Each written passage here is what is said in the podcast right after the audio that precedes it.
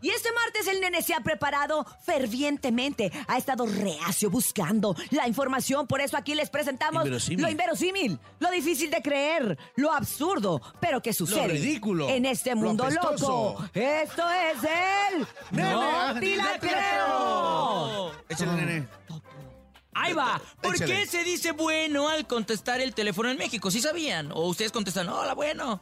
No, no tenían idea. No, bueno, es que en el show tienes que decir, yo escucho a lo mejor si lo pierdes. No, claro, sí, en el show de la mejor y en la mejor FM 97.7 así tiene que ser. Pero entre personas resulta que en el siglo XIX, cuando apenas se iniciaba el servicio de telefonía en México, a falta de una mejor tecnología, todas las llamadas sin excepción tenían que ser enlazadas desde una central telefónica. Ah. Esta costumbre se originó en los primeros años de la telefonía en México, cuando al llamar primero contestaba una operadora y era ella quien manualmente hacía la conexión entre los hablantes. Las frecuentes fallas no aseguraban obviamente que la otra persona estuviera escuchando, así que antes de iniciar la conversación había que cerciorarse de que la línea funcionara bien y esto se hacía con la pregunta Bueno. Ay, una persona quería llamar a un amigo, la llamada conectaba a la central en donde se encontraba la operadora y ella, para verificar que la conexión era buena, preguntaba a él, bueno, y entonces si todo estaba bien, la otra Ah, persona contestaba, bueno, bueno. afirmando Ah. que efectivamente la señal era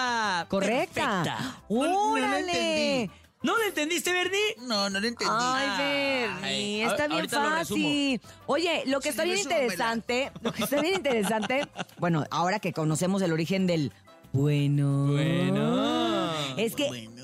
a ti sí te tocó, pásame al, al topo, porque Al el Bernie topo, es muy eh, joven. a ver, to- eh, topo, ten el teléfono. Digo, ten el, el, el, cor- El corno- micrófono, el fonógrafo.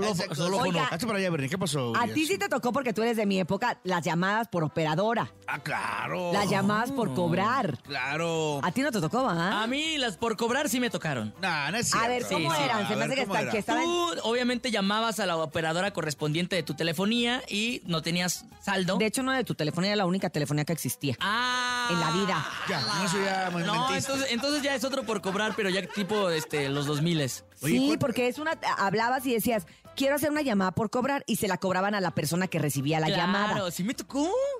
En la Oye, ¿nunca generación. te tocó la historia de, de que la tía o el tío que tenía su teléfono y todo, porque en ese momento había muchos que sí tenían y otros no tenían, y hacían esas llamadas por cobrar, y cuando llegaba el recibo, ¿quién hizo esta llamada? Ajá, ajá, era. Carísimo. ¿Quién hizo esa llamada? Oye, y luego le ponían candado al teléfono. También ¿No te se- acuerdas? sí. Para ¿En hacer- serio hacer- eso pasaba? Sí, Pero ¿sí sabes sí. cómo, cómo hacerle para marcar? Ponías. O había tiendas. O sea, yo, por ejemplo, eh, en mi casa no había llamadas por, de larga distancia. No podías hacer porque creo No. que. El famoso tenías- roaming, que ya no tenías que co- existe. tú Sí, pagarle. No, tú tenías. Tú en tu telefonía pagabas el- lo de la operadora, porque llamar a la operadora también costaba. O sea, O sea, es era que, es que muy pagabas el barato. jale de la operadora de levantar el teléfono. O sea, Ajá. levantar Sí, no, hablando, sí es Era cierto. ¿A poco No sí? te rías, es en serio. O sea, levantabas el teléfono y Sí, ya, ya nunca debías. O sea, si tú le hablabas a la operadora ya eran, por ejemplo, 20 centavos.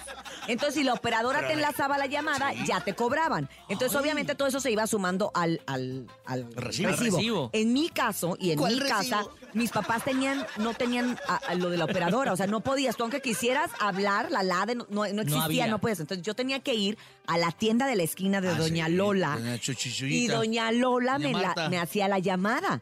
Y entonces ya le, pero aparte era bien caro porque entonces tú le pagabas a Doña Lola y aparte le Sí, o sea, sí era, sí era una lana. manches. Sí le pensaba hacer esas llamadas este, por cobrar. Oye, pero ¿sabes cómo, cómo hacerle para marcar? Es que te ponían el candado y, y- y- y no podías marcar porque la rueda este, No, no daba, no, no giraba. daba, no daba. ¿Sabes cómo, marcar? No, ¿tú sí? Sí, Ah, claro, con yo el- así, con el- exacto. Tac, tac. Ajá, marcabas como Donde- clave Donde Morse. colgabas, no, Ajá. no sé, 12, 14, y le, le, le aplanas 1, luego 1, 2, luego 1, 1, 2, 3, 4. Sí. Ay, o sea, en era donde truco. colgabas el teléfono, a las orejitas donde colgabas el teléfono, ahí le picabas y hacías el truco para, porque no le podías dar Pero vuelta sí, donde te equivocaras, a la rueda. otra vez todo. Exactamente. 1, 2, 3, 4, 5, 6. Ento- ¿Por qué? Entonces, bueno, esto viene a colación porque venimos eh, sabiendo el porqué, el Claro. origen del bueno. Historia del Después teléfono. del bueno vino la operadora, luego vino la alada, luego vino, eh, había un número al que marcabas y te daban la hora exacta. y había otro número al que marcabas y pedías cierto. pedir el despertador y entonces Sí. a esa hora te marcaban ellos a tu Pues como casa. ponías que ganar a la operadora, o sea, la Oh. chamba de la operadora, pues tienes que pagar. Todo, todo eso costaba. Y sigue costando, pero más barato. Y esto fue el... ¡No te la creo! Y luego el viper y así. El Viper. ¡Uh! El El Viper. Viper. ¡Uh!